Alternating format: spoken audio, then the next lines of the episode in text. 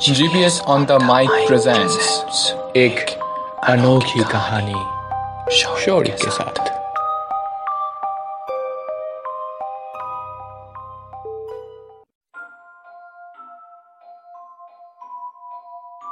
कब्रिस्तान एक ऐसी जगह है जहाँ मुर्दों को दफनाया जाता है जहाँ चारों तरफ़ सिर्फ़ कब्रें ही कब्रें होती हैं और रात को जहाँ जाने से लोग डरते हैं। ये जगह काफ़ी अजीब गरीब घटनाओं से परिचित है। आज की ये कहानी उन्हीं में से एक अजीब गरीब घटनाओं पर आधारित है। बहुत दिनों से स्वास्तिक को अपने दोस्तों के साथ कहीं घूमने का मन कर रहा था, पर किसी को वक्त ही नहीं मिल रहा था। कई साल वो सबके साथ कहीं घूमने नहीं गए थे और सभी को कॉलेज के वो दिन बहुत याद आ रहा था। आखिर एक दिन सब मिलकर कुछ दिनों के लिए कोची जाने का फैसला लिया। एक साथ कुछ दिन घूम भी लेंगे और हर रोज की रूटीन से भी थोड़ा ब्रेक मिल जाएगा। 12 मार्च को स्वस्तिक अपने छह दोस्तों के साथ कोची घूमने गया। सारे दोस्त मिलके समुंदर में मस्ती में डूबे थे, जैसे कॉलेज वाले दिन फिर से आ गया। सब जब पानी से निकलकर होटल की ओर चले, स्वस्तिक ने और कुछ देर तक रुकना चाहा। राकेश, साहिल, समीर और स्वस्तिक को छोड़ सारे होटल की ओर निकल पड़े। अचानक स्वस्तिक चिल्लाने लगा, हेल्प! हेल्प! तीनों को लगा कि स्वस्तिक मज़ाक कर रहा है, क्योंकि कॉलेज के दिन में भी स्वस्तिक ऐसा ही करता था और बाकी सब परेशान हो जाते थे। वो तीनों इस बार परेशान ना होकर होटल वापस चले जाना ही सही समझा। स्वस्तिक की लाश 16 घंटे बाद समुद्र के किनारे पे मिली। उसका शरीर पूरी तरह से सड़ चुका था और उसकी पहचान भी उसके कपड़ों से ही करी गई। 15 मार्च। आज स्वास्तिक का अंतिम संस्कार है।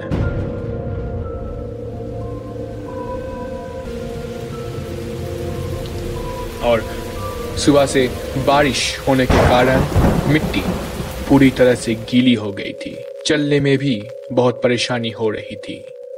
स्वास्तिक के अंतिम संस्कार पर उसके वो दोस्त भी आए थे, जो उसके साथ कोची गए थे। उन दोस्तों में से सिर्फ़ राकेश, साहिल और समीर को स्वस्तिक की मौत की सच्चाई मालूम थी। स्वस्तिक की डेड बॉडी को कॉफिन में डालकर उसकी कब्र को मिट्टी दी ही जा रही थी कि साहिल वहाँ से दौड़ते हुए एक सेमेट्री के बाहर निकल पड़ा। राकेश और समीर भी दौड़ते हुए उसके पीछे आई और उसे पूछा, क्या हुआ भाई? तुम भागे क्यों? तो साहिल ने जवाब दिया कि उसने स्वास्तिक की आवाज़ सुनी। दोनों को लगा कि दोस्त के मौत से उसे बहुत बड़ा सतमा लगा है। इस कारण उसको ऐसा लग रहा है, पर असलियत में बात कुछ और ही थी। फ्यूनरल से लौटकर साहिल सोने ही जा रहा था कि एक आवाज़ एक आवाज़ को सुनकर उसके होश ही उड़ गए। उसने तुरंत राकेश और समीर को फ़ोन लगाया। राकेश और समीर दोनों साहिल के कॉल के तुरंत बाद ही उसके घर की ओर निकल पड़े।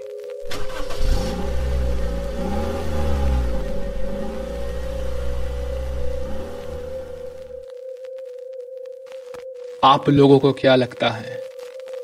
साहिल ने क्या सुना होगा? जानने के लिए सुनते रहिए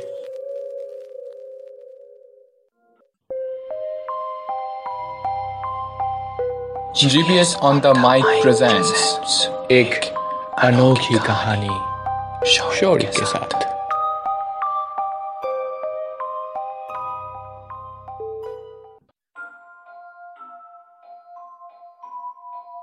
स्वस्तिक की मौत पानी में डूबने से ही हुई थी।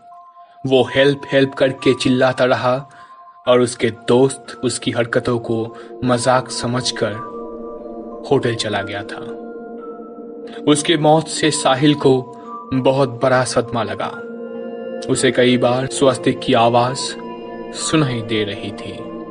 सिमेट्री से लौटने के बाद साहिल फ्रेश होकर सोने ही जा रहा था कि अचानक एक आवाज़ सुनकर उसके होश ही उड़ गए जैसे कोई उसे उसके नाम से पुकार रहा हो।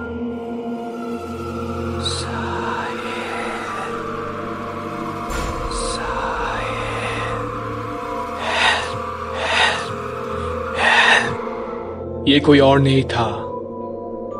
ये स्वास्तिक था। क्योंकि साहिल ने आईने में अपने ठीक पीछे उसको देखा और कई बार उसकी मौजूदगी का एहसास भी किया। साहिल अंदर से डर चुका था और उसने तुरंत अपने दोस्त को फ़ोन लगाया। राकेश और समीर, दोनों साहिल के कॉल के तुरंत बाद ही उसके घर की ओर निकल पड़े। साहिल का घर सिमेट्री से ज़्यादा दूर नहीं था।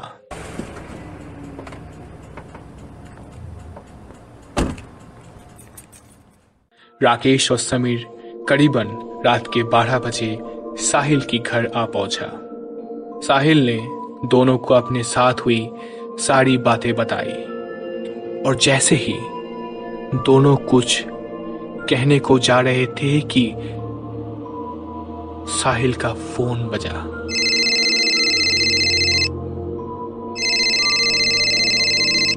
नंबर को देखकर तीनों हैरान हो गए, क्योंकि कॉल स्वास्तिक के नंबर से आ रहा था।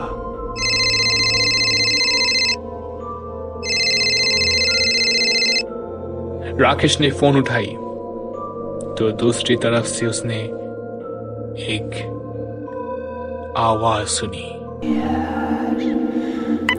फ़ोन डिस्कनेक्ट करने के बाद उनको ख्याल आया कि स्वास्तिक का ये नंबर तो स्वास्तिक के साथ ही पानी में डूब गया था। तो फिर उस नंबर से कॉल आ तो रहा है, लेकिन कैसे?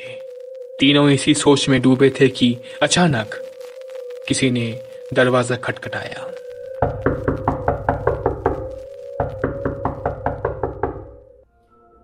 साहिल देखने गया और बाहर कोई भी नहीं था। वो जैसे ही दरवाज़ा बंद करके घूमा तो फिर से उसे दरवाज़ा कटकटाने की आवाज़ सुनाई दी। अब राकेश और समीर भी आया। दरवाज़ा खोलने पर तीनों ने एक 20-25 साल का आदमी को देखा। और जैसे ही तीनों कुछ कहने को जाते, उस आदमी ने बोला मेरा नाम करण है। मैं काम से घर ही लौट रहा था कि रास्ते में एक पेड़ गिर पड़ा। आप लोग थोड़ी हेल्प करोगे? साहिल ने कहा क्यों नहीं? अब चलिए हम लोग आते हैं। और तीनों उस आदमी के साथ निकल पड़ा। चलते चलते उस आदमी ने साहिल से पूछा सर इस इलाके में कब्रिस्तान के ठीक पास एक ही घर है और वो आपका, आपको डर नहीं लगता? साहिल ने बोला कि नहीं, और तभी पीछे से कोई जोरों से हंसने लगा। वो तीनों तुरंत पीछे घूमकर देखा, पर वहाँ कोई भी नहीं था। और जो आदमी जिसके साथ वो तीनों चल रहा था, वो जैसे कहीं गायब हो गया। तीनों अंदर तक डर चुका था और तेज़ी से साहिल के घर की ओर भागने लगा। भागते भागते एक चीज़ देखकर उनके चलते कदम रुक गए। उनके सामने कब्रिस्तान था। साहिल का घर कब्रिस्तान से 10-15 मिनट की दूरी थी पर वो लोग तो सिर्फ़ दो ही मिनट चले। तो फिर?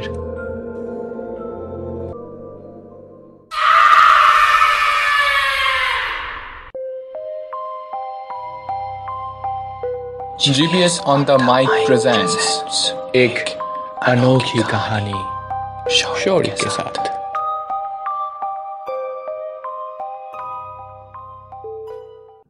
आप तक आपने सुना अपनी ज़िंदगी में बिज़ी कुछ दोस्तों की ये कहानी जहाँ स्वस्तिक और उसके छह दोस्त अपने कॉलेज के वो पुरानी यादें ताज़ा करने के लिए कोची घूमने गए थे। पर वहाँ कुछ ऐसा ही हुआ जो उन्होंने कभी भी नहीं सोचा था। स्वस्तिक की अचानक हुई रहस्यमय तारीख से मौत। स्वस्तिक का देह संस्कार के बाद साहिल के साथ हो रही अजीब गरीब घटनाओं की सच्चाई जानने के लिए उसके दोस्त राकेश और समीर उसके घर आए और तीनों कुछ चमत्कारी और विचलित करने वाली घटनाओं के साक्षी बने। जैसे स्वस्तिक के बंद नंबर से कॉल आना, करण नाम के किसी अनजान का दरवाजे पर दस्तक देना और फिर उसकी मदद करने गए तीनों दोस्तों के सामने एक अजीब सवाल पूछकर अचानक गायब हो जाना। इन घटनाओं का तीनों पर इतना गहरा असर पड़ा कि वो बिल्कुल स्तंभ रह गया।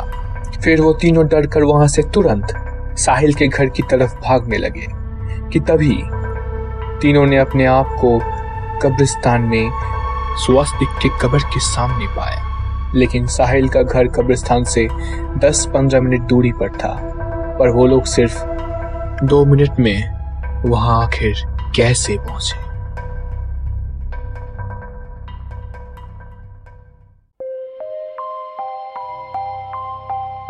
GPS on the mic presents एक अनोखी कहानी शौर्य के साथ।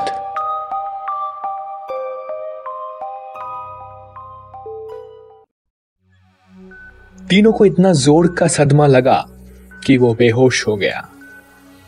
एक दो घंटे बाद उनको जैसे ही होश आया। करण उनके सामने खड़ा था और उनसे बड़े ही शिद्दत से पूछने लगा। क्या हुआ दोस्तों? मुझे अकेला छोड़कर क्यों भाग गए? तीनों डर के मारे बुरी तरह से घबरा गए और कांपने लगे। अचानक जोरों से हवा चलने लगी और बिजली कड़कने लगी। आसमान की उस रात में चारों तरफ़ खोड़ा छा गया। और ज़ोर ज़ोर से किसी की रोने की आवाज़ सुनाई देने लगी।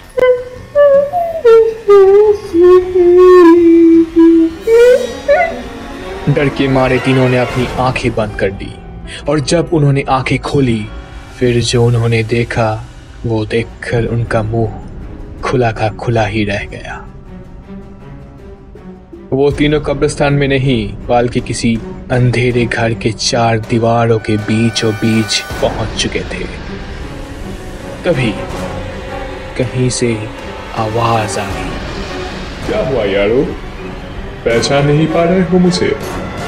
कुछ ही दिन हुए हैं और भूल भी गए। और धीरे धीरे एक काला साया उनकी ओर आगे बढ़ रहा था। वो आवाज़ किसी और की नहीं, पर स्वास्तिक की थी। उस साये पर एक रोशनी आकर गिरी। राकेश ज़ोर से बोल उठा स्वास्तिक तुम तुम ही करण थे।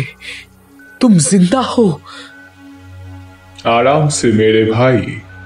हाँ मैं स्वस्तिक हूँ, पर स्वस्तिक नहीं भी हूँ।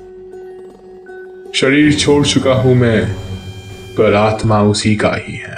और मैं भटक रहा हूँ पिछले तीन दिनों से क्योंकि मुझे शांति नहीं मिली अब तक। ये सुनकर सबसे ज़्यादा झटका साहिल को लगा। उसके हाथ पैर ज़ोर ज़ोर से कांपने लगा। राकेश और समीर दोनों एक साथ पूछा पर, पर क्यों स्वास्तिक बताओ हमें क्या हुआ था उस दिन? हमें हमें पता है, तुम डूब कर नहीं मर सकते क्योंकि कॉलेज के टाइम पे तुम स्विमिंग चैंपियन रह चुके थे। स्वस्तिक ने धीमी आवाज़ में कहा, क्या कहा? क्यों? क्योंकि उस दिन मेरा कोई एक्सीडेंट नहीं हुआ था। क्यों? है ना साहिल? फिर क्या हुआ? जानने के लिए सुनते रहिए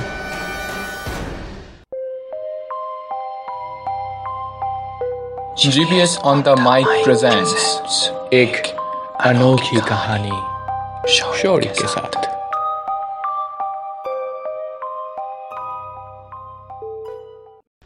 राकेश और समीर दोनों एक साथ पूछा, खून? पर पर कौन करेगा ऐसा? वो भी तुम्हारे साथ?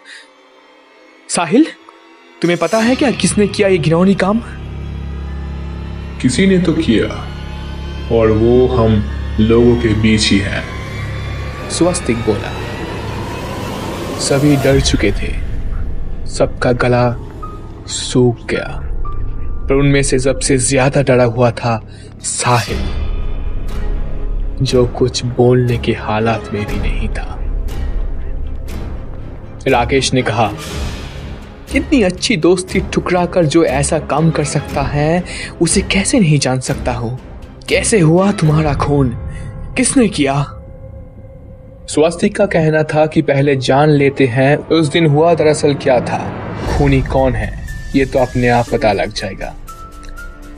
समुंदर मुझे बहुत पसंद है लेकिन वही समुंदर मेरी जान का दुश्मन बन जाएगा ये नहीं पता था। हाँ मुझे उस दिन कुछ देर और रहना था लेकिन मैं हमेशा के लिए वहाँ रह जाऊँगा। ये मुझे नहीं पता था। सब लोग चले गए थे, तुम तीनों को छोड़कर। और जब तुम लोग जाने लगे तो अचानक पीछे से किसी ने मेरा सर पर ज़ोर से वार किया। मैं पीछे मुड़कर देखा तो मेरे कातिल दोस्त खड़ा था। मैं सिर्फ़ पूछा, क्यों? मुझे अभी और जीना है, प्लीज़ मुझे मत मारो। मैं किसी को नहीं बताऊँगी इस बारे में। पर उसने मेरी एक ना सुनी और बार बार वार किया लॉट से। और साइनाइड का इंजेक्शन मेरे गले में घुसा दिया, ताकि मेरा शरीर पहचान में ना आ सके और बुरी तरह गल सड़ गए। और पानी में डुबाकर तुम्हारे बॉडी को वहीं छोड़ दिया, ताकि एक्सीडेंट बताकर सब भूल जाए। और कोई शक न करे मुझ पे। साहिल बोला सब लोग चौंक गए। हाँ साहिल ने ही किया था स्वस्तिक का कत्ल उसने घबरा कर स्वीकार किया। स्वस्तिक तब भी शिद्दत से सिर्फ़ यही सवाल करता रहा। क्यों दोस्त? राकेश और समीर सच्चाई जान गए लेकिन जब साहिल से पूछा गया कि उसने ऐसा क्यों किया तो उसने जो कहा, वो सुनकर सबके होश उड़ गए। उसने कहा कि स्वास्तिक पढ़ाई, स्पोर्ट्स और हर चीज़ में उससे आगे रहता था और उसे उसकी वजह से हमेशा बेजती और जिलत सहनी पड़ती थी। कविता, जो कि स्वास्थ्य की गर्लफ्रेंड थी और जिससे उसकी शादी होने वाली थी। मैं उससे बहुत प्यार करता था, पर स्वास्तिक ने मुझसे उसे भी छीन लिया। कविता उससे प्यार करती थी। ये जानकर मैं अंदर ही अंदर बदले की आँख से भर चुका था। और तुम एक मौके की तलाश में थे जो तुम्हें कोची में मिला। और तुम उसका नाम ही मिटा दिया दुनिया से। समीर ने गुस्से में साहिल से पूछा। राकेश और समीर बहुत दुखी हो गए और साथ ही साहिल पर गुस्सा भी। स्वास्तिक थोड़ा हंसकर बोला मेरे भाई तुम एक बार मुझे बोल देते तुम कविता को चाहते हो तो मैं उससे कभी शादी नहीं करता। तुम लोग खुद ही बोलो आखिर किस गलती की सजा मिली है मुझे? गुस्से में आकर स्वास्तिक ने कहा क्यों किया तुमने ऐसा साहिल? मैं गिड़गिड़ाता रहा कि अपने माता पिता का एक लौता औलाद हूँ। वो मेरे सहारे ही जी रहे हैं। साहिल रोते हुए माफ़ी मांगने लगा गिड़गिड़ाने लगा। प्लीज़ प्लीज़ मुझे माफ़ कर दो। मुझसे बहुत बड़ी गलती हो गई। स्वास्तिक आई एम सॉरी स्वास्तिक ने कहा मैं भी ऐसा ही गिड़गिड़ा रहा था। पर क्या तुमने मेरी बात सुनी? और तब अचानक एक, एक तेज रोशनी उनकी आँखों पर झलकी और वो सब बेहोश हो गए।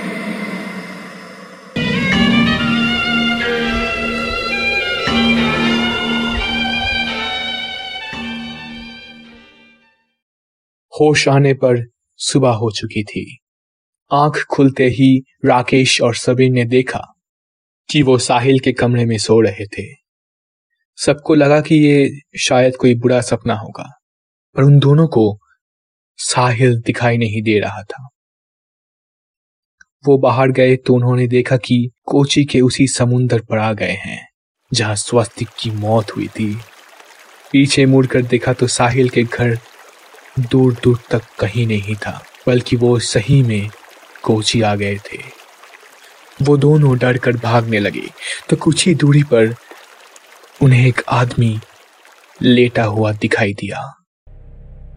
वो साहिल था। और उसे बिल्कुल उसी तरह से मारा गया था जैसे स्वस्तिक को। स्वस्तिक अपना बदला ले चुका था और अब उसकी आत्मा को भी शांति मिल चुकी थी। पर शायद राकेश और समीर दोनों ने जो महसूस किया, वो फिर कभी नहीं भूल सके। उस घटना का दोनों पर इतना गहरा असर पड़ा कि आज भी दोनों को अजीब गरीब आवाज़ सुनाई देती है। लोग कहते हैं कि वो पागल हो गए, पर जिनके साथ इतना कुछ हुआ हो, उनका नॉर्मल रहना शायद ही नामुमकिन था। मैं हूँ शोरिक, और ये थी आज की एक अनोखी कहानी।